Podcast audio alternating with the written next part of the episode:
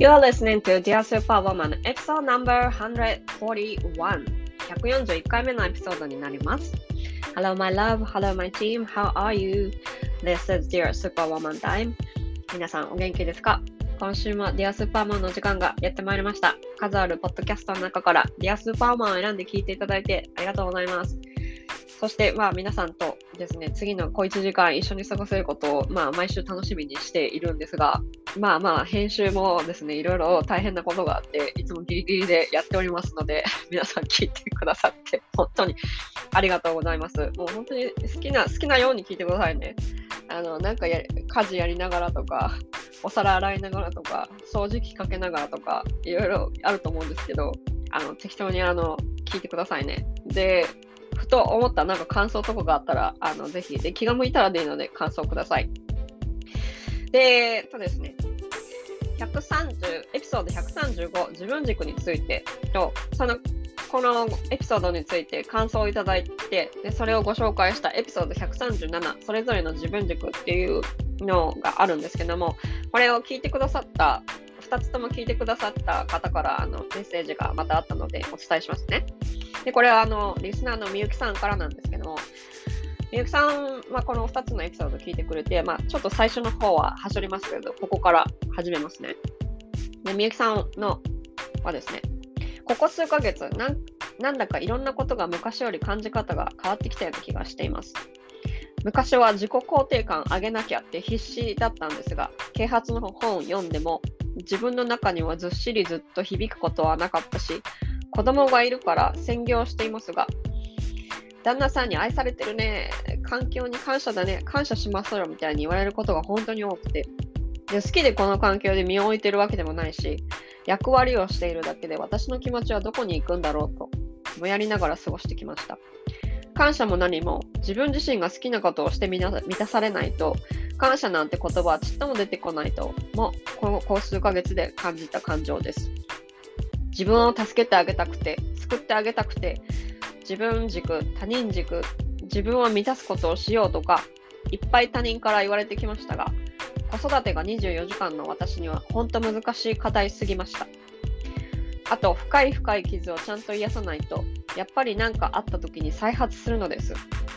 ここを癒しきれてないと繰り返すだけだし、どうやったら癒せるのかなと聞きながら改めて考えさせられました。その後のマリコさんのポッドキャストも夕飯前まで止まることなく聞かせていただきました。全然感想にもなっていませんが、自分を深掘りするいいきっかけになりました。ということですね。わざわざあの DM くださってありがとうございます、みゆきさん。で、あのね、この、いろんなことに通ずると思うんですけど、自己啓発本って、こう、もう題名からしてなんかすごくない？これ成功した人はこれをやこれこれをやっているとかなんとかの法則みたいなこれを成功しているなんとかの法則とかこれをやってると自分軸が自分軸がはっきりする行動10選とかさ。そういうの多くないおい私は少なくともなんかもうインスタグラムでも見るし日本のなんかこう自己啓発本でもそういうのたくさん見るんですけど、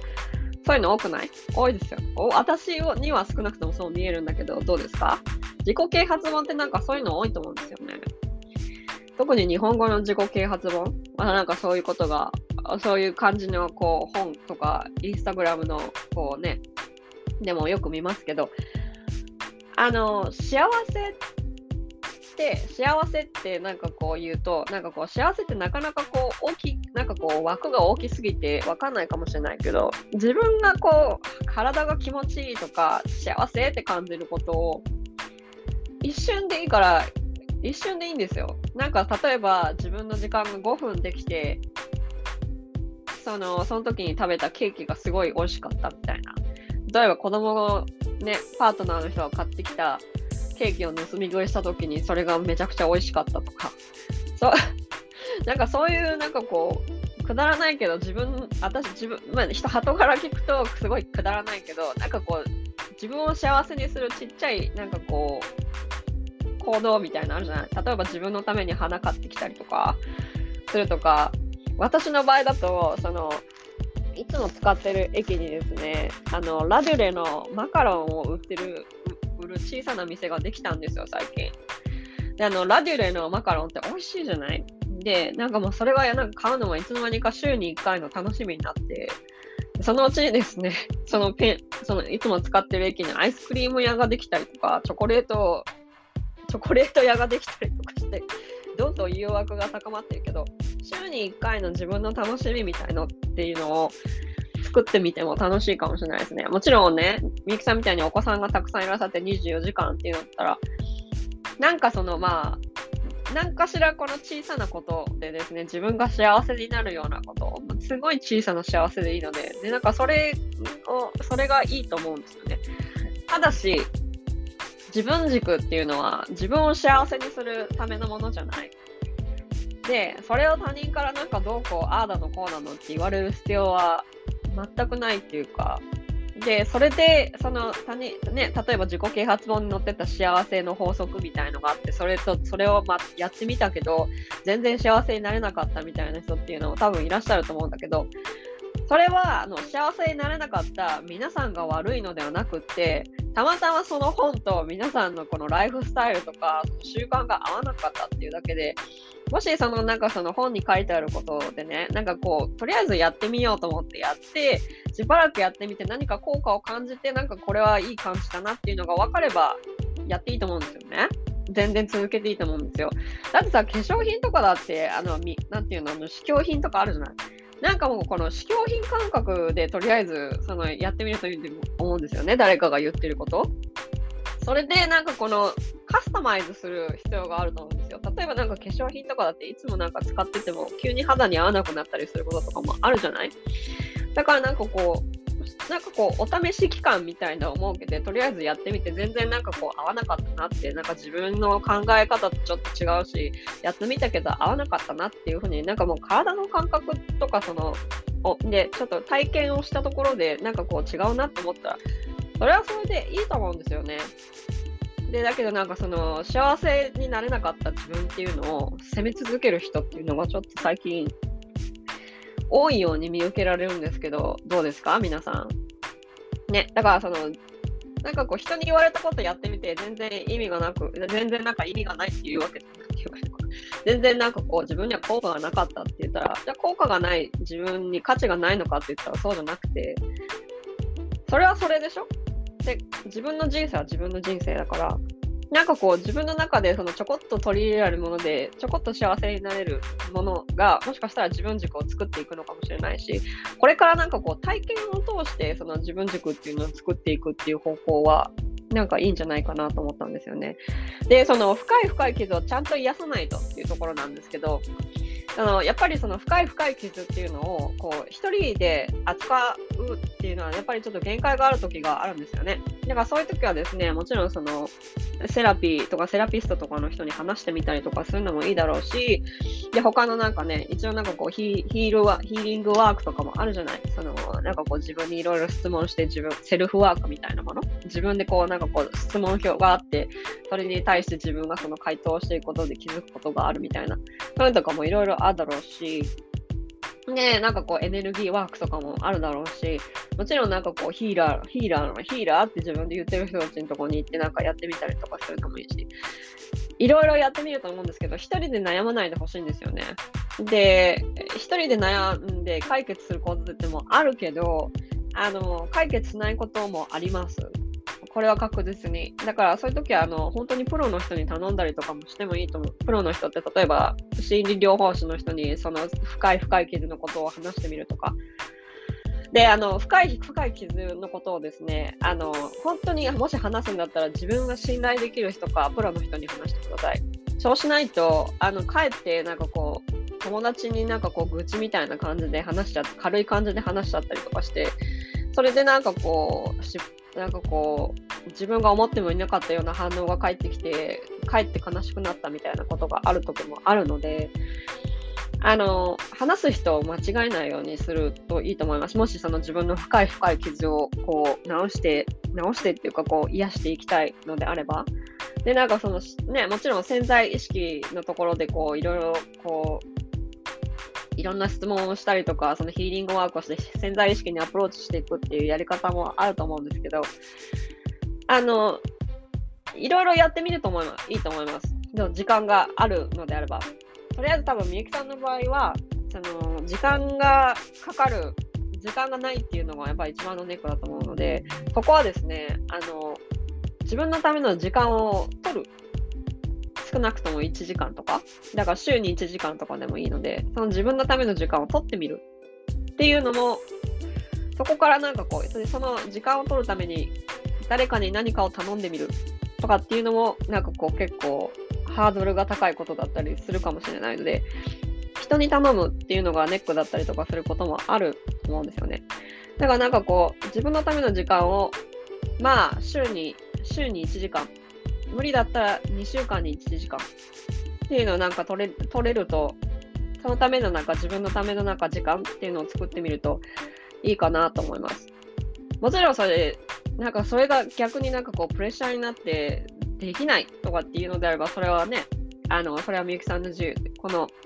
みゆきさんの自由ですから、何か自分のための時間を確保するっていうところから始まるのかなとは思いました。どうだったですかね、みゆきさん。で、今日のゲストはですね、神田沙織さんをお迎えいたしました。沙織さん、私、あの、とああの会ったのはですね、このビジネスクラブで会ったんですけども、かおりさん、沙織さんはですね、あの、とっても、とってもこの魂の純粋な方で、多分聞いて、聞くとわかると思いますけど、本当に魂がめちゃくちゃこう、なんていうの、ピュアで、なんていうの、本当にこう、明るくて、住んでるんですよ。いろいろ多分わかると思います。で、彼女は、あの、アーティストなんですけども、この彼女のアーティストそのそのバックグラウンドみたいなことを聞いてでそこからですねその魂のメッセージが降りてきたこととかですねこの彼女の今の中心そのアーティスト活動の中心となっているのは自分のその性を解放女性性というかその性を解放するっていうところだったんですけどそれについてもいろいろ聞いてみました。で、この中で魂のお話とかも入っていて、もう本当にね、魂の話とか、すごい皆さん共感すると思います。魂の話とか結構その、スピリチュアル、スピリチュアルしなくて、こう、地に足がついたスピリチュアルな話だと思う。私はそう思ったので、皆さん聞いていて感じるものがあると思いますので、ぜひ聞いてみてください。See you later! Bye! 現代アーティストですね。現代アーティスト、セルフラブアクティビストの香り、ごめんなさいね、神田沙織さんをお迎えしました。こんばんは。はじめましてなんですよ。こんばんは。おいこさんよろしくお願いします。こちらこそ。あの、私がなんで沙織さんを呼んだかっていうと、なんかね、もう最初、なんとなくこうビビッと来てたんですよね、最初。から。ていうか、もともと私、私の中でそのアーティスト、アーティストっていうなんて言うんだろう、アーティストっていう人たちにすごい私はすごいいつも興味があるんですよ。で、もともとアーティストの人たちって、その最初から表現するっていう風になんかこう、生まれてきた人もいれば、途中から俺はこっちなんだって行く人とかっていっぱいいるじゃない？いろんな人がいっぱいいるじゃない？で、私も大学でフィルムメイキングを勉強したんですね。映画制作勉強したんですよ。うん、そうでもあのフィルムメイキングのその環境が厳しすぎて厳しすぎてっていうのもその体力的にきつくて体壊し体壊したんですね。でそう。でそれはもうやめたんです。だからなんかもうこれはもうやっていけないみたいな。うん、なんでかっていうとその朝朝2時とかに起きてそれで一日中ずっとやって帰ってくるのが夜10時みたいなそういう生活とかなんかもでしかもなんかワンショット撮るためにそこそれだけみたいなもうすごい疲れるんですよね。で私はもうそれがもう耐えられない私の体が耐えられなくてこれはちょっとできないなと思ってやめたんですけどまあもちろんやろうと思えばいくらでもできるんだと思うんですけどちょっとそれそこのなんかこう体力的に難しくて映画のプロダクションに入るのはちょっときつかったのでやめたんですよね。はい。そう。で、こんな私の話は、ブロークンドリームはいいとしてですね、沙織さん、あの山口、山口県でお生まれになって、お父様の仕事でイラクに行かれたんですよね。で、多分それからイラクにずっととどまってたわけじゃなくて、いろんなところに行かれたんだと思うんですけど、何歳までイラクにいらっしゃったんですか？えっと、2歳から4歳がイラクで、で、小2から小6までがドバイですね。うん。小で2から小6までドバイ。うんその後は？えっと、ドバイの後は日本の中で結構また引っ越しをして、えー千葉に住んだり、茨城に住んだり、で、えー途中で、えー大学に入ってから東京で一人暮らしをして、そこからずっと東京って感じです。OK。2年、ね、2歳から小6まで、その2歳、違う、2歳から4歳までイラクにいて、で小2から小6までドバイにいたっていうことだから、なかなか多分アラビア語も少し頭の中に入ってると思うんですけど、そそう。の中 表現する中で、今、今表現する中で、そのなんかこう、アラビア、アラブの生活、生活っていうのは、なんかこう、色濃くさ反映されてたりします？あなんかやっぱり私自身が日本への憧れを強烈に持って育ったんですね。その、日本はな本当憧れの美しい場所っていう感じ。でたあのたまに日本に帰れる。で帰った時のなんだろうなに日本から感じる美しさみたいなのはすごく私のこうルーツになっているというか。なのでずっと日本に行ったら多分そうは思わなかっただろうなっていうで自分があの日本のお土産をもらう側だったので千代紙のセットであるとかあ着物の美しい生地であるとかあとお手玉の生地もちりめんの美しいものとかあとこう浮世絵の画集とかまあそういうものを食い入るように見てなんか真似して描いたりして育ちましたね。うでなんかアラブカルチャーが身近にあったおかげで日本っていうものの美意識にすごくこうなんだろう繊細になんか育つことができてよかったなって思ってます。うん、日本への憧れってに気づいたのは、そのお土産とかそういうものを通してですか？あそうですね。なんかなんて美しいんだろうってでこう日本から出張の方が私たちのそのイラクだったりドバイの自宅にもうしょっちゅう来たホームパーティーだったんですね。もう家が常にホームパーティーみたいな家庭だったのでそこでこういろんな方が日本のもの恋しいでしょってこう持ってきてくれるものがやっぱこうほんとよだれが出るくらい嬉しくてなんかこうすごくさ色彩感覚であるとかあとなんか私はその日本が特有の川の流れとか女性の髪の毛の流れとか裾のひらめきとかなんかその柔らかな曲線がヨーロッパのそれのとはまた全然違う私はそのしっとりした曲線って呼んでるんですけどそのしっとりとしたその滑らかな曲線が綺麗ってこう幼心にそこになんかこう官能的なものも感じてそれが好きってなってましたね。でなんかあのでも身近にはすごいアラビアの美しいモスクのこう風景であるとかあとアラビア文字のカリグラフィーの美しさがやっぱりそこにも感動してでそのアラビアの文字の流れと日本のそのしっとりしたこう曲線の美しさって通じるものがあるなとかなんかそういうのはずっと感じて育ってましたちっちゃい時。うん。その、なんかもう、その、アートを通して自分がなんかこう感動した自分っていうのが大きいですね。例えうんば小さい、小さい頃だったら他にもなんかいろいろ興味とかがあるじゃない。例えば言語だったりとか文化だったりとか人がよくね、もちろんそのアラブの人たちってもうすぐ踊るじゃない。もうはいうちの、私の 私のパートナーがもうそうなんですけどすぐ踊る男も女もすぐ踊るでしょアラブの人たち。そういうのとかもあったりとかしてでもその日本のアートとかその自分にないもの自分にな自分の手元にすぐなかったものとかっていうものになんかとその自分のところにすぐあるものっていうそういうのがなんかこううまくこう沙織さんの中でこう融合してって感じがありますね。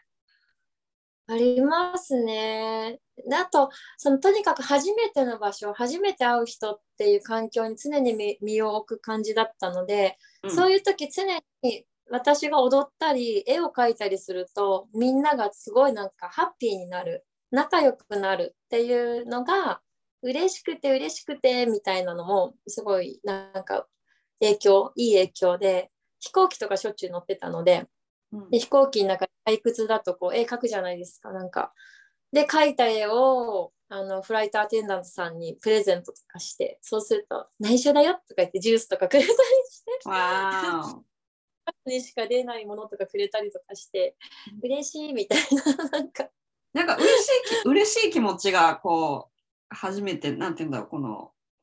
スターティングポイントみたいな感じですね。嬉しい。人が嬉しくなったりとか、人がなんかこう、楽しくなったりする。そういうのがで、自分のそのなんか表現を通して人が楽しくなったり、嬉しくなったりするっていうところが、なんかこう、沙織さんの原点みたいな感じがありますね。いろんなティストのタイプいると思うんですけど私は結構一緒に嬉しいっていうのが自分の魂の本当喜びの中心だと思います。うん、なるほどね。そこでなんかこう、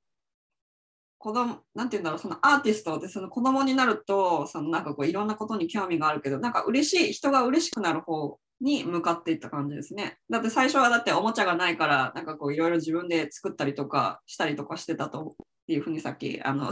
インタビューする前にお伺いしてましたけど、おもちゃも自分で作ってらっしゃったんですね。なんかそのもう本当物心ついた時私絵描くのが一番エクスタシーだったのででまあ当たり前のようにおもちゃは戦時下だから売ってないでも父親が当時はメールとかなかったのでテレックスっていうあの、まあ、ワープロみたいなやつで本社とこうやり取りしたら1日で大量な紙の束ができるんですよ。こう仕事で使った。でそれうん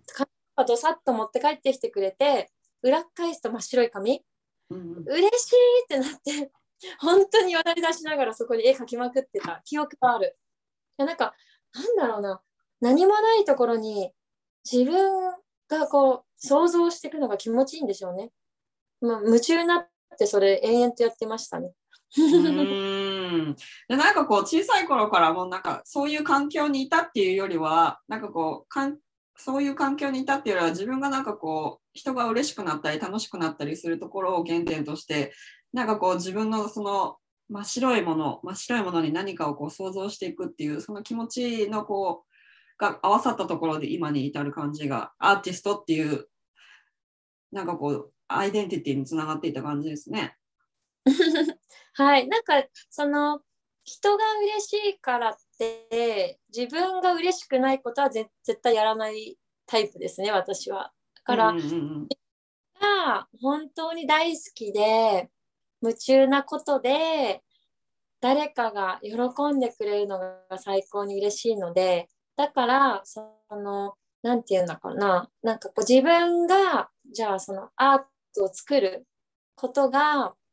どどこに届けたらめっちゃ喜ばれるかってかどこにどう伝えようかっていう部分もすごい強いんですよね。だから、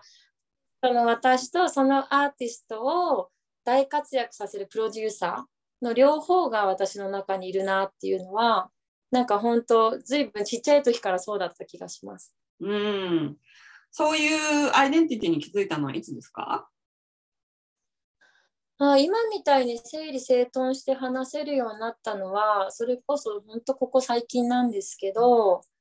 うーんでもまあ大学の頃から作ることと伝えることは両方大切みたいなことをむさびからインタビュー受けた時にも話したりしてるのでうん。まあ大学ぐらいからそういう意識はかなり強いタイプでしたね。うん。そこでなんかこう、大学の時、大学っていうかそのアーティストっていうなんかこう人が喜ぶこと、自分の好きなことで人が喜ぶことが嬉しいっていう、そういう感覚をこう大切にしてきて、で、そこから、そこからあの中高を経て、で、中高どんな感じでしたか？あーあの 中学時代はもう私の暗黒時代でおお。その暗黒時代聞きたいですね。小6のもう後半でもう本当は修学旅行とかみんなで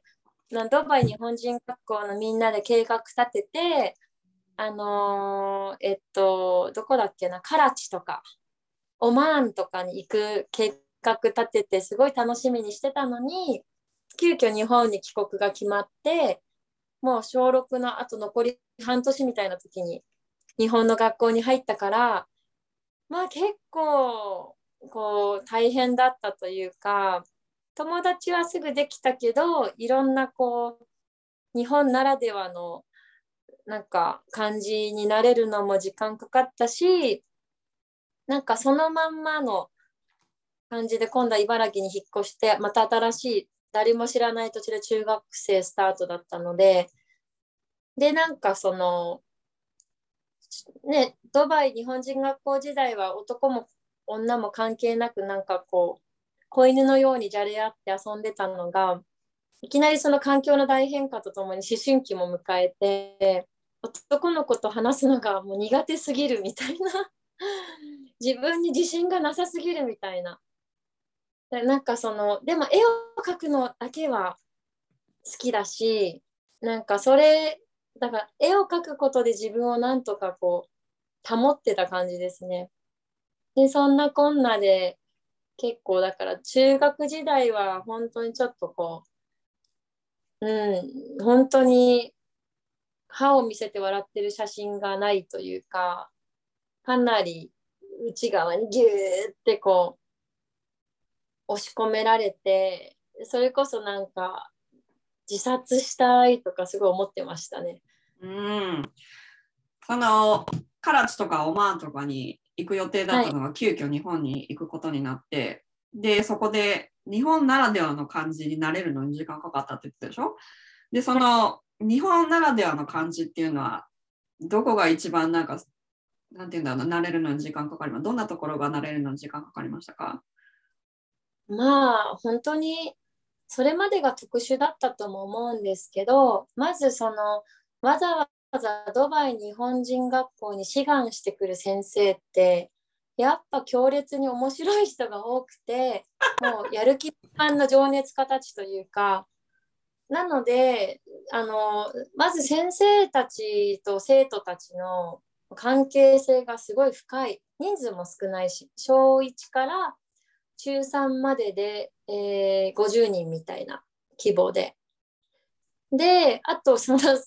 先生たちと親が同世代だから、その家のホームパーティーでよく先生が飲んでるみたいな。学校から帰ったら先生が飲みに来るみたいな。で、みんなであの年末はあの四輪駆動のジープ借りてみんなでキャラバン組んで砂漠ツアー行って巨大な焚き火して星を見てみたいな日々だったので、まあ先生からもめちゃめちゃ愛されてる実感があったしなんかその本当にこう、うん、教育者って人たちのそばで育たせてもらえたからすっごいラッキーだったと思います。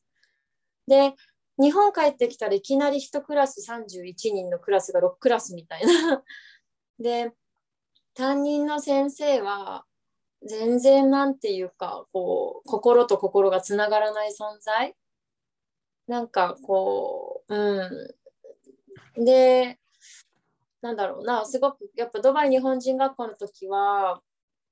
あすごく遊びの延長でど授業もどんどん生徒の意見もどんどん反映されて作られていく、まあ、それをオーガナイズするのって本当先生がやる気と時間とエネルギー注いでくれたからそれが成り立ってたんですけどそういう環境から来て日本のまあなんかシステム化された集団行動の世界にポンと放り込まれてなんか自主的に何か「はい」とか提案したりなんだり掴んだりすると超浮いちゃうんですよシーンみたいな。うん。な中であれ？みたいになってっていうのはだんだんだんだんなんか目立たないようにしないといけないのかなとか自分が絵が大好きだっていうことを前面に出すとなんか浮いちゃうのかなとかなんか自分の意見をはっきり言うことって恥ずかしいことなのかなとかなんかだんだん思うようになっちゃってあの中学時代はこうなんだろう自分らしさを押しとどめてなんかもう悶々としちゃってましたね。うん。その日本ならではの感じっていうのがすごいよくわかるっていうか私もそうそうだった。同じような感じだったですね。私は日本で育っ日本で生まれて日本で育って28歳まで育ったけどもう私はそれが嫌で嫌でしょうがなかったんですよ。でだからだからニューヨークみたいなこういうもう何やっても平気みたいなそういうところにいるんですけどなんかそのなんて言うんだろうその自分の意見をはっきり言ったりとか自分のやりたいことをやったりとかして思いっきり自分のことを表現するとダメだっていうふうに思われる。なんかそう目立たないようにしなきゃいけないっていうところ、うん。そこはもう逆に分かる。すごいよく分かるんですよ。逆にニューヨークとかにいると目立ったことやってもあそうみたいな。そういう感じだからもう私にとってはニューヨークっていうのはすごい楽なところなんですね。い やわかります。そうでだからそのなんて言うんだろうその内側にこもってしまうだからそのこうしたこうしたらダメなんじゃないかっていうのこう自分を表現したらダメなんじゃないかっていうことを思わされるような環境だ環境なことが多かったってことよね。そうですね。なんかう、うん、だからこう周りと馴染んでこそみたいな同調圧圧力的なものはやっぱりありましたね。うん、まあアメリカにも同調同調圧力はあるんですよ。宗教とかそういうのはもう絶対あるのはあるんだけど、なんて言うんだろう。同調圧力の種類が違うんだよね。その自分が好きなことやってる場合はほっといてくれるんですよ。うんうんうんうん。うん、だけどまあもちろんある程度度度が超えたらもちろんダメなんだけどなんかそういうのはありますねだからそのさっき言ってたみたいにその多分ハオルさんにとってはその心と心がつながってる状態っていうその自分が好きなことをやってるっていうその心沙織さんの心とその相手もなんかこうそれを分かってくれるっていう分かっててなんかこう理解してくれる。でそれで喜んでくれるっていうなんかそういうのがこう沙織さんにとって重要なんじゃないかなって思ったんですけど。まあ誰でもそうなんだけどね。でだけどこういう今の現代ってなかなかそういう風にならないでしょ。そのインターネットとか情報とかなんかこうつながってるっていうなんかこうなんて言うんだろう。なかなかつながりじづらいっていうかつながってる感覚はあるけど実はそんなにつながってないっていう感覚に思わされるところってないですか？インターネットとかがあったりとかすると。私は逆になんかそういう風なのだとなかなか辛いんじゃない辛いっていうかやりづらいんじゃないかなって。もちろんその自分がやってることっていうのはこう、い、ろんなところに行きやすいでしょ？うんうん。だけどなんかそこからもらう反応っていうのが実はそうそんなになんかこう心と心自体なんかこうディープなコネクションにはなんかなかなかつながりづらいっていうのを私は感じてるんですけどかりさんはどうですか？いやそれがね私は全然そうじゃなくて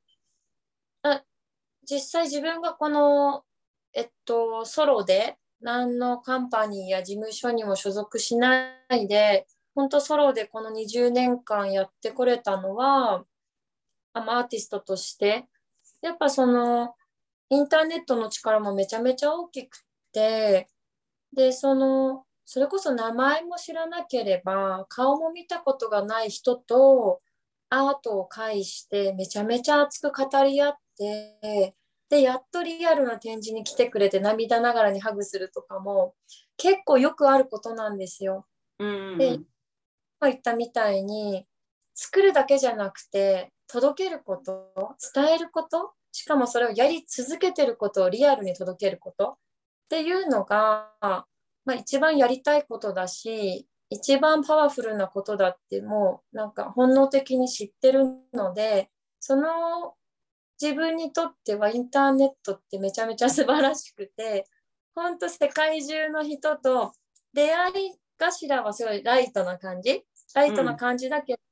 入り口がすごくこうライトな感じだからこそなんかピュンってつながって深まる人とは一気に深まる。うん。でをなんかこう励まし合ったりインスピレーション与え合ったりするようななんか仲間がバーッとこう広がっていく感じ。でそれがちゃんとこうリアルにも反映されていく。じゃあ今度上海で展示しようとか香港に来てよとかカザフスタンに来てよみたいなことを結構体験させてもらってきてるのでなんかその大きなこうなんだ、えー、代理店広告代理店とかビッグカンパニーのバックアップで何かプロジェクトが動くというよりかは本当そういう小さなコネクションベースでなんかなんか夢のようないろんなプロジェクトに参加させてもらってきたのででもなんかそその私が経験してこれたそのまあスタイルというかやり方とか実際こう経験できたことがどれだけ特別なことかってことにもやっと自覚的になれたのは最近で、うん、あまあ、それもコロナ期間にこう自分に深く向き合う時間をもらえたおかげですごくいろんなことになんか自覚的になれたって感じなんですけど結構その2014年とかほとんど日本にいないで世界中呼ばれて飛び回ってみたいな。でそれも全部そのインターネットベースのつながりでわーって動いてる時はなんかそれが当たり前すぎてそれがいかに本当にミラクルななんか一人一人の愛情エネルギーベースのことかっていうことが短すぎて客観的に見れてなかったんですけどコロナで一回バンって全てがストップしちゃった時にあ本当にすごい経験させてもらってたんだなって気づいてでなんかでそこからすごい自分自身に深く向き合う時間のチャンスをもらっていろいろこうなんか自分の良さ自分の経験できているありがたさっていうことになんかちょっと客観的に俯瞰できるようになってきてここからまた始まるみたいな、うん、また海外海外に行くこともここからまた増えていくと思うのでみたいな、まあ、流れ。なんか私にとってこうインターネットは超めちゃめちゃ大切な友達って感じですね。お私は嫌い嫌いなんですよ、インターネット。私は逆になんかその、そう、なんかそこで深まることももちろん、沙織さんみたいにあるんだけど、私の中ではもうすべて、なんていうの、インターネットがある、もちろん私も恩恵は受けてますよ。受けてるし、その友達ができたりとかそういうのはもちろんあるんだけど、私の中で私が欲しいディープなコネクションっていうのは、こう、なんていうんだろう、ないんですよね。今、その、私は実際に会ってその温度を感じたりとかそこから逆に始まる感じなんですよいつも私は。でそこまでの道のりが逆に遠くなってしまったっていうふうに私の中ではすごいネガティブに思っているところなのね。だからされないくなっちゃった。うーんというかねなんかこう今まで私の中でインターネットを介して会った人たちっていうのは実際に会うまで実際に会うことがほとんどなかったんだよね。あうん、でそこそうそこでいつもなんかこう自然消滅してああそういえばああいう人いたなみたいな。それとか今、今今流行りのゴースティングゴースティングとかってあるじゃない？だからなんかそうなんかこうゴースティングっていきなりこうコンタクトが途絶えること？例えばだから今まで仲良くしててもいきなりブロックされちゃったりとかなんかそういうようなこと、いきなりブロックされて音信不通になるけど、いきなりまた現れてくるみたいな、そういうのはゴースティングって言うんですけど、そう、なんか私がインベストした分、返ってくる、なんかこう、レシプロシティってなんていうんだ、相互、なんかこう、私がこう、インベストした分、こう、返ってこないことが多かったんですよ、インターネットで返して、インターネットで返してあった人はね、私の中ではね。いやもちろん続いてる中もあるけど、そういう人たちも本当にゴールドな人たちなんですよ、私にとっては。だけどなんか、そこまでに至る人っていうたちのそこまでに至る人たちっていうのがほほとんどいないから私の中ではなんかうんであと困惑することが多いんだよね。その情報がいっぱいありすぎて。だから多分使い方が多分違うんだと思う。使い方と多分捉え方が多分沙織さんと私とは違うんだと思う。うん、うんだから逆に沙織さんみたいにそういうふうになんかこうポジティブに多分作作品を介してこういろいろ始まっていってることがあってもちろんそのインターネットがなかったら作品もその人たちの目にとどまることがなかったから多分多分そういう点ではもうすごいこう逆に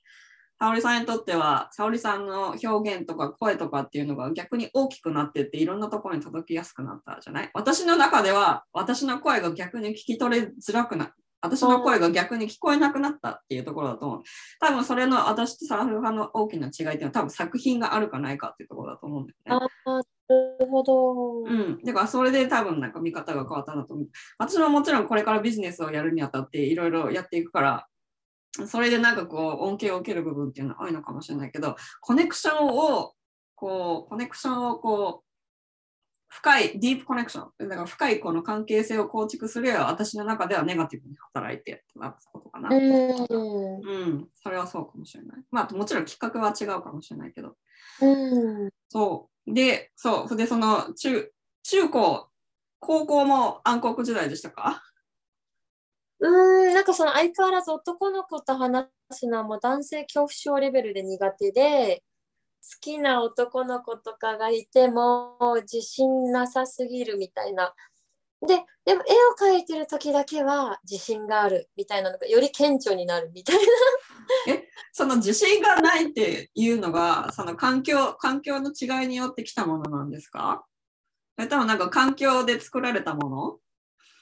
いやー、なんでそうなったんだろうな。でもまあ思春期と引っ越しとなんかその日本の感じに戸惑うとかいいろいろが一気に重なったっていうのはあると思うんですけど、うん、なんか私もなんで男性恐怖症レベルまでっていうのはあでも今一番向き合ってることかも。なんかその私今自分がその20周年を迎えた中で宇宙からメッセージをバシッと受けたって話さっきしたじゃないですか。うんうん、そう、そう、ちょっとその話をしましょうか。そう、それでちょっとあの、この、このインタビューが始まる前に、あの、20周年、アーティストとして沙織さんは20周年を迎えられたんですね、今年で。はい。で、そこでなんかこう、宇宙からメッセージが来たということだったんですけど、そう、それでどんなメッセージだったんですか？はい、えーエロスの解放ですね。?OK。で、その親が、まあ、母親がすごく大切に育ててくれて、本当に感謝しているんですけど、同時になんか女性なんだからこうしたらはしたないとか、女の子はこんなことしたらいけないみたいなこともすごくこう母親から与えられた。で、そのおかげですごくなんか自分のためになったこともいっぱいあるけど、なんだろうな、自分から湧き出てくるエロスを恥ずかしいものとしてずっと思ってた。だから、こう例えば高校生の時とか同級生の女の子がめちゃめちゃその自分から溢れてくるもうこうエロスのエネルギーをエンジョイして男の子とイチャイチャしたり仲良くしたりとかするのを見てすっごく羨ましかった。でも自分は絶対できなかった。でも私が人と話せるときはもう自分がリスペクトしてるその何かを作るっていうことの時だけは人と堂々と向き合える。でもただの一人の女の子としては自信がなさすぎるみたいなのが結構長く続いたと思います。うん。で、この、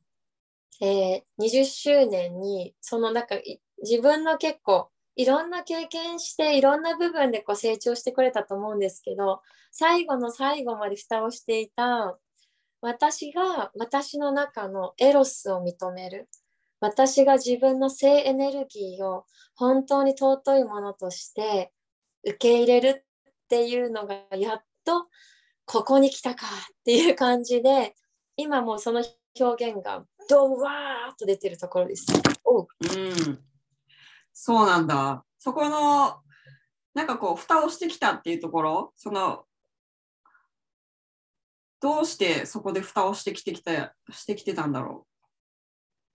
う？んその理由の一つに自分が想像できるのは、まあ、母親の存在う。うん。でも別に本当に母親は私にすごく愛情を注いでくれてたけれども、まあ、時代の空気もあったと思います。やっぱり、り、なんだろうな、その女性とはみたいな、女性らしいとはとか、何かその社会の価値観ベースでこう自分に接し接せられたことがずっと違和感としてあるのに自分でもそれをうまく説明できないみたいなのもずっと内側にもやついてたと思いますしでその中ででも、わ私の私はこうだと嬉しいをこういつも追い求めて常に常に全力でやってきた感じなのでででなんかその何かこう物を生み出すとかみんなでプロジェクトを作り上げるとか喜びを分かち合うとかはもうもうすごい好きでどんどんどんどんやってきてでもその私の女性としての魅力を前面に出したらなんだろうな嫌われないかなとか、うん、色気を手にしてアーティストとして最低だなと思われないかなとか軽く思われないかなとかすごいそういう恐れがめっちゃ強かった。だからなんかその自分のその色気エロス女性としての魅力はなんか出すことはなんか自分の品格を下げることみたいな意識すごい強かったのででも今完全にそれはもう完全になくなっちゃいましたけど。うんそこでなんかその蓋をしてきたっていうところはそのなんかその中学校の暗黒時代に戻る感じがしたんですよね。なんでかっていうとその日本ならではの感じのところですよねおっしゃってた。そこでなんかこうこうしたらこう思われるんじゃないかこうしたらこう思われるんじゃないかっていうところなんかそこになんかこう戻ってきた感じがあって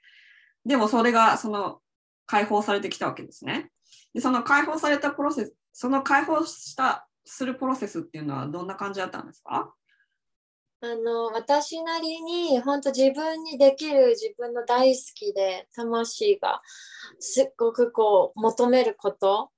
にはかなり素直に恐れずアクションするタイプなんですね。それはもうずっと昔からそう？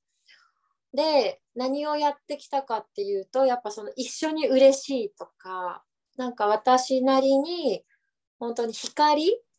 私よく自分のメールの最後に Love and Light って書くんですけど。すごいですね。Love and Light って私もよく書きますよ。面白いですね。でも Love and Light それが本当に私の生きる喜びだから、もうそこをずっとやってきた。でも、その、まあ、この2年間、2020年から2022年にかけて宇宙からメッセージドーン来て、なそのエロスの解放につながったのは、まあ、セルフラブをしたからそこまで行ったんですけどそのセルフラブをしている中であれ私ラブとかライトずっとやってきたけど自分なりに。私が私の内側の女神様愛しきれてないじゃんってすっごい強烈に気づくことがあったんですよね。でそこがやっぱり大きなきっかけでした。うん。それはどういうことだったんですか？そのきっかけっていうのはどういうことだったんですか？そうですね。これはね、マリコさん、ちょっとすっごいプライベートなことになるから、もしかしたら今の段階ではまだポッドキャストで配信はしたくない話になるかも。That's fine. OK、うん、そしたらそのセルフラブっていうところに行き着いたところで、なんかどういう過程を踏んだんですか？もちろんそのきっかけがあったと思うんだけど、そのきっかけからどういうふうに始まっていきましたか？まずその具体的にはちょっとまだあの全部言えないこともあるけど言えることから話すとまあ私本当に人生で一人ぼっちになっちゃうかもしれないってあの雪山のとあるホテルに一人で大泣きしながら一人残されるっていうことが 起きて、それが2021年の1月、うん、で、一人雪降る温泉に入りながら、あ、もう私本当にこれでもう本当一生一人なのかな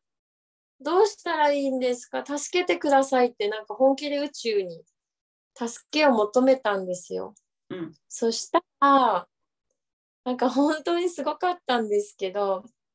大丈夫だよここにいるからって私の内側から声が聞こえたんですよ。大泣きしてる時に。うん、えー？って思った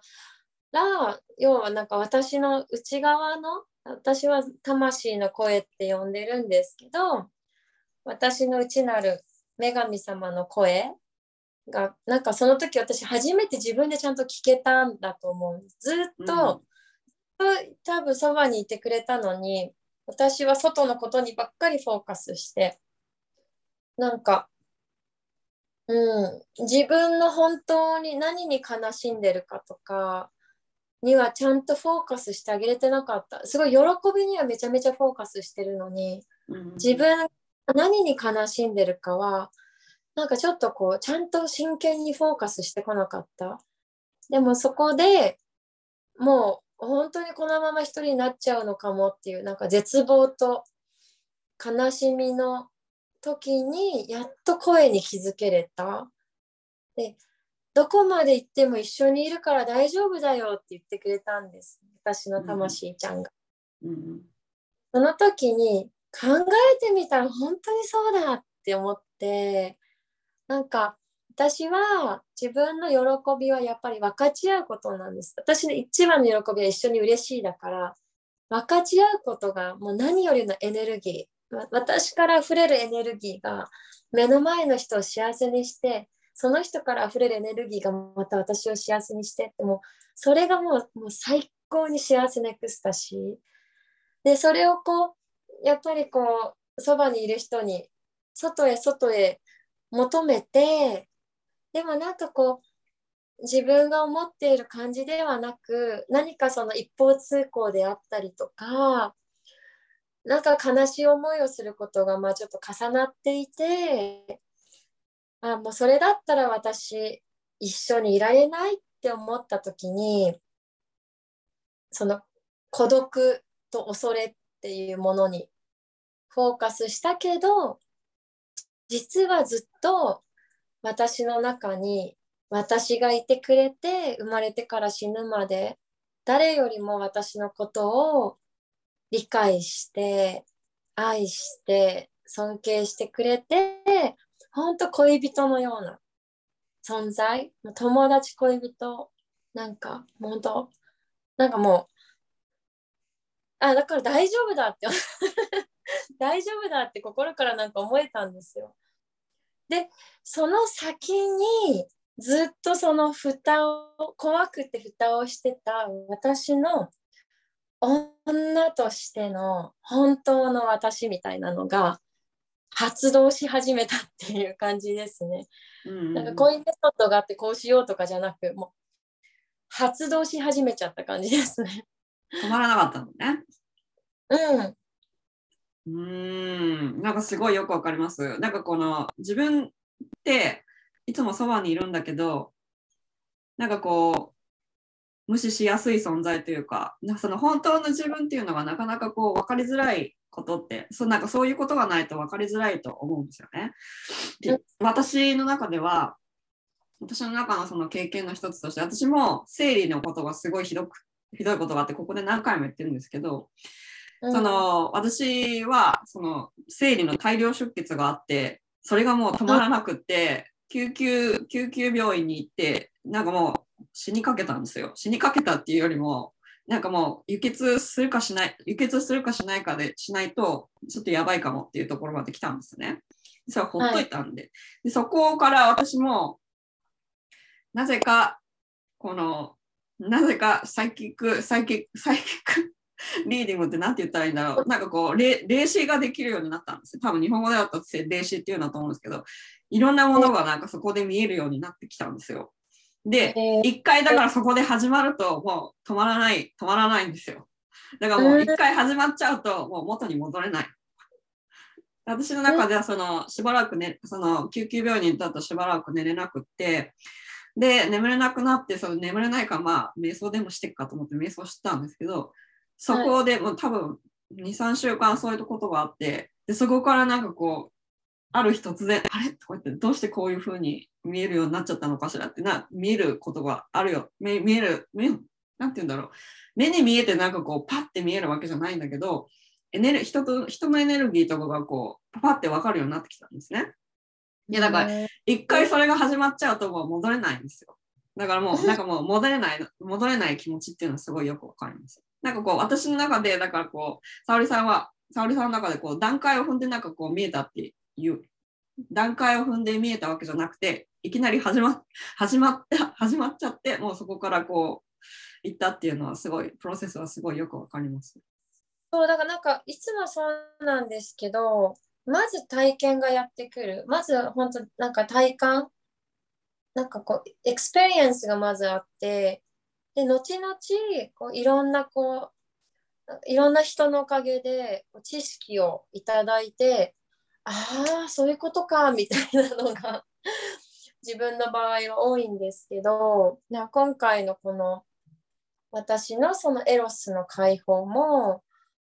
バーンとこうもう始まった後にこういろんなこのあのこのコーチエミのグループで出会った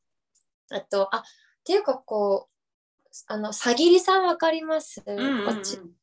さぎり友達さんの友達。さぎりさんの存在を知ってさぎりさんにめっちゃピンときたからコーチエミプログラムに入ったようなもんなんですけど、わーお、そうだったんだ。そうなんかすっごいなんかピンあでも例えばその彼女のような存在だったり他にもたくさんその女性の性をなんか本当に愛することをガイダンスしてくれてるいろんなゴッデスたちとの出会いが自分のエロスが解放された途端にブワーッと集まってきてでその中でこう学びもいただきながらでもなんかこう学びをいただいたから始まるじゃないんですよね。もうすでに始まっているっていう感じ。すごいよくわかる、その感覚。で、なんかそのアーティストとして、そのアーティストとして始めたのがその20年前でしょ？で、はいそのそこの前は OL さんだったのよね？1年半だけですけどね。OK。その OL の自分ってどうでしたか？あ今のアーティストの自分。あ、楽しかったのね。そう、すごい、な私その、どこでもエンジョイできるんですよ。偉いどこでね。どこでも一生懸命楽しくやれちゃうタイプです。なんだけど、やっぱ、その20年前、やっぱメッセージ受け取ったんですよ。すっごい先輩にも上司にも社長にも可愛がってもらってのびのびと結構仕事やらせてもらってたんですけどとある会社の、まあ、帰り道に空を見上げたらこう綺麗なピンクの空でなんか鱗雲みたいになっててそれをこう見てる時にあれ？私このままこうやっていくのでいいんだっけ？ってなんかちょっとふと立ち止まれたんですよね。それはメッセージだったと思うんですけど、で、その後たまたま、まあ、ナイスなタイミングでというか、あの学生時代の活動を知ってくれている方が、ビームスビーギャラリーの方で、うん新宿の別にギャラリーがあるんですけど、ね。そそこで個展をやらないかってお話をしてくれたので、あの、大学生時代のことを活動してたから。で、あの、会社の有給を全部固めて、寝ないで、仕事の後寝ないで作品作って、まあ、そのなんとか個展を成功させた時に、あ、もうこんなにやりたいんだったら、もうこれでやってこうって、なんか自分のことをすごくこう理解できたというか、それで辞表を出したって感じだったんですよね。でもその時その後こういきなりビッグな仕事を会社辞めた途端にいただくミラクルがまた起きるんですけどそういうのがあるって分かってたから辞めたわけじゃなくてもう完全にその魂の声を聞きましたねその時に。なんか本当にこれでいいんだっけ？って声を聞けた。自分の魂は何を一番求めてる？ってちゃんと聞けてだからこうなんか自分でちゃんと選ぶことができたなって思うんで、あれはありがとうみたいな。仕事も十分楽しかったのに。うん。なかなかね、その魂の声が聞こえてる人っていうのはたくさんいるはずなんですよ。で、うん私もその中の一人で、まだ私は、その、私がやってるその生理コーチっていう仕事っていうのは、そのサイドでやってることで、私は本職はかただの会社員としているんですね。で、聞こえて、私の場合ですよ。私の場合は、魂の声聞こえてるんです。もう早く、早くやめて、こっちの方をやりなさいっていうのはもうずっと聞こえてるの。もう聞こえてるんですよ。でも、それが聞こえてたからとしても、その現実、現実っていうものを見たときに、いやここはやめらんないっしょっていつも思っちゃうんですよ。で、そのもちろんその外国に住んでて、外国,、ね、あの外国人と結婚してこうやってもう生活できてるっていうことはもうすごいありがたいことなんだけど、これを、これの、この全てをリスクにかけてやめる必要はあるのかっていうふうにこの論理的な思考が出てきちゃうんですね。出てきたりとか、怖さだったりとかいろいろあると思うんだけど。で、そういうのがあって、魂の声が聞こえてても、なかなかそっちの方に行かないっていう人も、私を含めて多いんじゃないかと思うんだけど、その時にはもう迷いはなかったのね。迷いなかったですね。うん、だなんかその、20年スパンぐらいあるんですよね。うん。だ本当に直感、直感ですね。まあもちろんその時は年齢もまだ24とかで、別にね、結婚して子供がいるわけでもなかったし、そんなにこう、親はその反対したけど、そのぐらいで、だか自分の中ではこう、そんなにやりたいんだったらやった方がいいっていうことに覚悟が決まるのは、なんか全然簡単なことだったっていうか、ただ、親とぶつかり合ってでもその意思を通すっていうことはハードルが高かったですけど、うん。でもそのことすらもう恐れず、やる勢いみたいなのはめっちゃありましたね。うーん。うん。そのやる勢いっていうのが多分ね、みんなじ 絶対直感もあるだろうし、やる勢いとかっていうのもたくさんあるんだと思うんだけど、実際にこの進む人って、進む人と進まない人っていうのがいて、まあ、それは私の中ではもうす進んではいるけど、なんかこう、すべてをリスクに負うっていうわけでもなかったんですよね。まあ私も今それは、それ、その自分とはいつまでも戦っているんだけど、自分との戦いね。あここはもう。うん、ここはもうすでにそうこれはまあ、それはそれで、あの、まあいいとしても、ね、沙織さんだから、なんて言うんだろう、アーティストとして20年っていうところでやってきて、で、そこで自分のエロスの解放っていうところでですね、その、ここに2年、そのコロナになってからその自分の向き合う時間があって、そのセルフラブっていうその瞬間もあったっていうところで、はい。そこからこういろいろ新しい活動が始まってきたわけですけども、これからあのどういう活動を進めていく感じですか？はい。なので、やっぱりその、私がずっとやりたい、続けてるそのラブとライト、なんかこう光の方へ、どんな闇にも必ず光が蘇るっていうのを私のウェブサイトのポートフォリオにも書いてるんですけど、なんかこう人生の中の闇は誰にでも誰にでも絶対あると思う私の 暗黒時代もそうだったようにでも絶対光の方に自分から行くんだっていうのをテーマに生きてるのでそれをじゃあラブなんか愛し合うことあ愛のエネルギーと光のことをやるのにあ本当自分のエロスを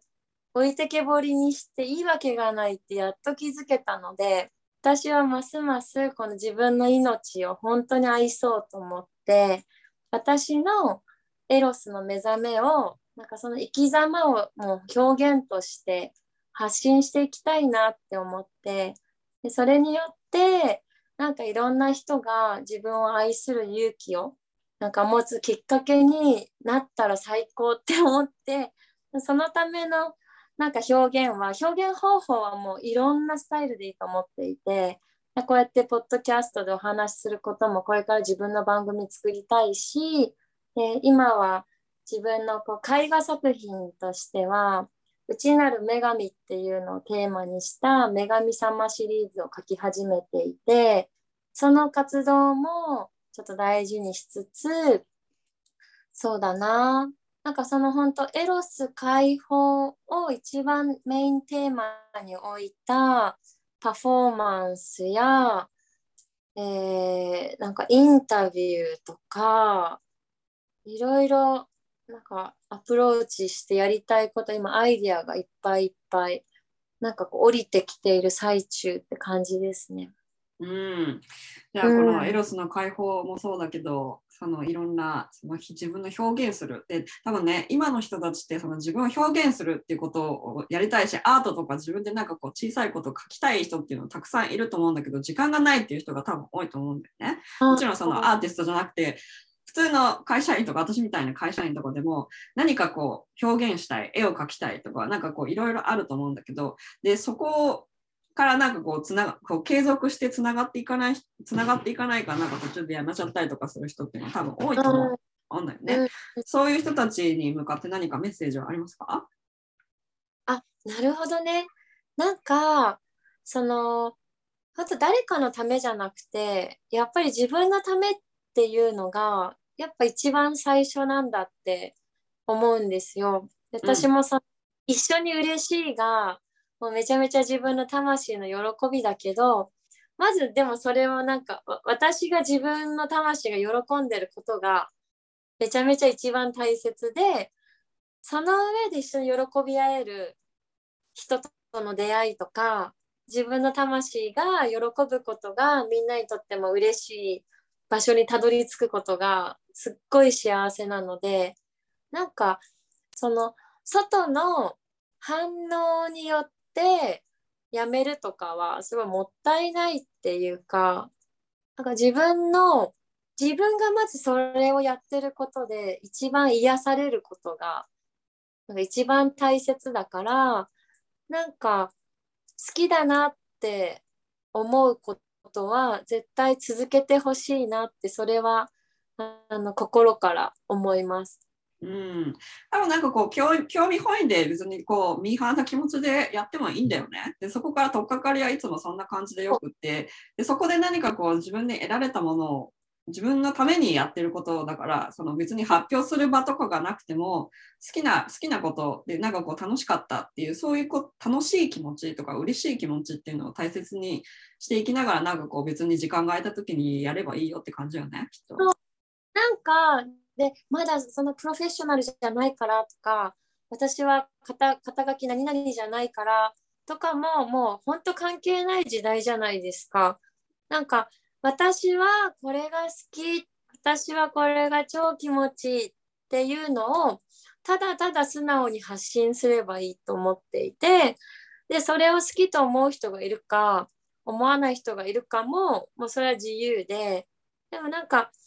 自分の魂が喜ぶことを継続したら絶対その中でと新しい友達ができていくからなんかこうずっとなんか自分の好きなことをただただやればいいと思う。多分その 好きな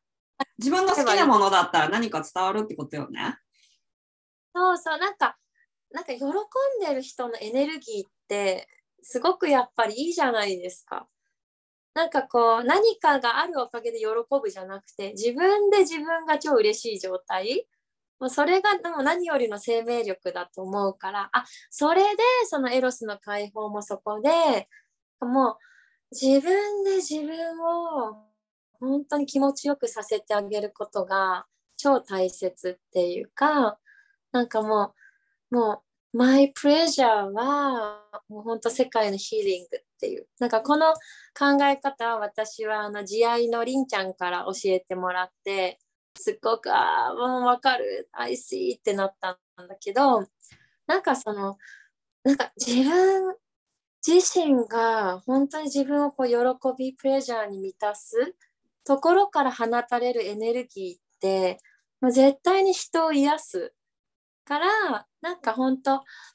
自分の大好きなこと自分の超気持ちいいことを大切に生きる。もうその覚悟だけを勇気を持って持ってあとはもう自分のペースでとにかく楽しんで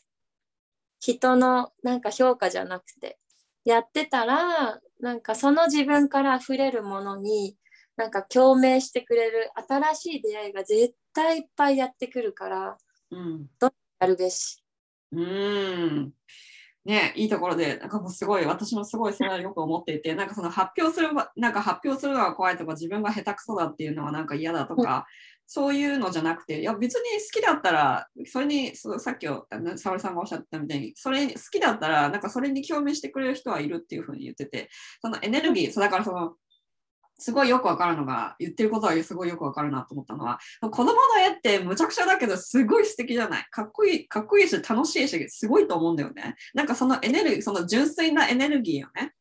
それに共鳴してくれる人がたくさんいるっていうのはもうそれは本当で、子供の絵ってなんかこう、すごいごちゃごちゃだけど、素晴らしいと思う人って、ほとんどの人が素晴らしいって思うじゃん。エネル多分なんかそう、エネルギーの交換だから、その作品のうまい下手とかじゃないと思うんだよね。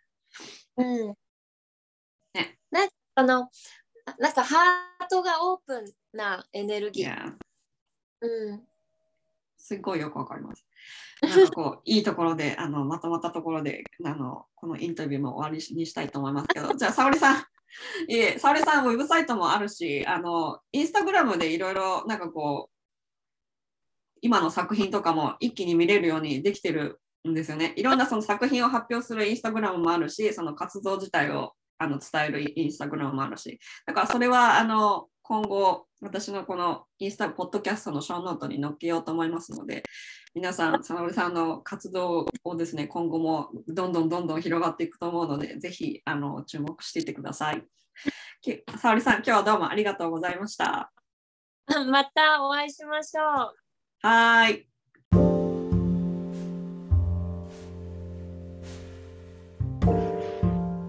最後まで聞いていただいてありがとうございました。沙織さんのお話いかがだったでしょうか？沙織さんね、なんか多分声から伝わってきたと思うんですけど、こう、清い水を、水を見てるというか、エネルギーがすごいこう透明で軽やかで、あの、気持ちいいんですよね。で、多分聞いている方も分かったと思うけど、私の方はなんかこうごちゃごちゃしていろいろこう言ってたと思うんですけど、沙織さん、あの、ちゃんと質問になんかこう一つ一つ丁寧に聞いて答えていただいてて、逆になんかこう番組を進行していただいてたみたいな、進行していただいてたねみたいな、どっちが進行役だったんだみたいなこともあって、本当にあのいいエピソードではあったと思うけど、あの、沙織さんの魂の話とかも、すごいこう、多分特にですね、冒頭にお話ししたみゆきさんはきっと、これ、この彼女の話を聞いて、うーんってうなずくところがあったと思います。特に魂の話っていうのは、そのいろんなところでいろんなことを言ってる人がいるんですけど、まやっぱ私が感じている魂の話と、彼女があの感じた魂の体験っていうのはですね、やっぱその重なる部分があって、私はすごい話をしていて面白かったんですけどね。うん。で、あの、サイキックリーディングのお話をします。でサイキックリーディングはですね、うん、もうね、11月、10月、9月からすごい忙しくなって、で、もちろんその、会社でも、私が働いてる会社でも忙しくなって、で、さらに、そんなこんなで、その、あの、皆さんに口コミをいただいたっていうのもあると思うんですけど、すごい、あの、忙しくなったんですね。で、大体、今年、今月、先月、今月と9月とかですね、だいたい月平均で、あ月平均でだいたい8人とか9人とか、あの、セッションを一緒にしたんですけど、8人、9人ぐらいが限界なんですよね。で、10人までいけるかなと思ったけど、ちょっと難しかったんだよね。だからその次にちょっとお待たせしてる方もいらっしゃるんですけど。で、あの、そういうことが続き、本当にありがたいお話で嬉しかったんですけど、ちょ私もあの休まないといいセッションをお届けできないので、12月後半はお休みします。まあ、クリスマスもあるしね、クリスマスはなんかこう、日本の正月みたいなもんで、みんな連休取ってお休みするっていうのもあるので、私もその友達、友人とのなんかこう、なんかこう、時間を過ごしたいのもあるので、後半はお休みします。で、また1月になったら再開しようかなと思ってるので、でウェイティングリストもあの今閉めてます。もう12月のリーディングの受付ももう終わったので、終わりました。で、4人とか5人ぐらいまでしか取れなくて、もうすでに5人いらっしゃるので、ウェイトリストの中に。だから、できないんですよね。で、1月また再開するようだったらお伝えします。で、12月25日か24日かちょっとまだ考えてないんですけど、うーん、またインスタグラムでライブリーディングをします。で、このライブリーディングを感謝祭24日かなにやったんだけど、これがまたね、なかなか難しいんですよ。いろんなエネルギーが一気に来るから。で、いろんな人にそのチューニングをしながら、次の人とか、そのチューニングをしながらこう見てるんだけど、他のエネルギーも入ってきて、それの中で他のエネルギーも入ってきたりとかして、ちょっとね、やっぱ誤差があるし、難しいんですよ。で精度は、精度は落ちます。101、101って1対1でやるよりも。だけど、これはこれで、あの、楽しいし、あの、ドンピシャの人もいるのでね、また、これはクリスマスあたりにやろうかと思いましたので、皆さん興味があったらインスタに貼り付いててください。もしそのインスタでもその占い、占いとかそのリーディングをするときには、あの、インスタのストーリーで流しますから、あの、見ててくださいね。というわけで、あの、皆さん、あの、ありがとう。最後まで聞いていただいてありがとうございました。で、また来週、あの、お会いしましょう。See you next week. Bye.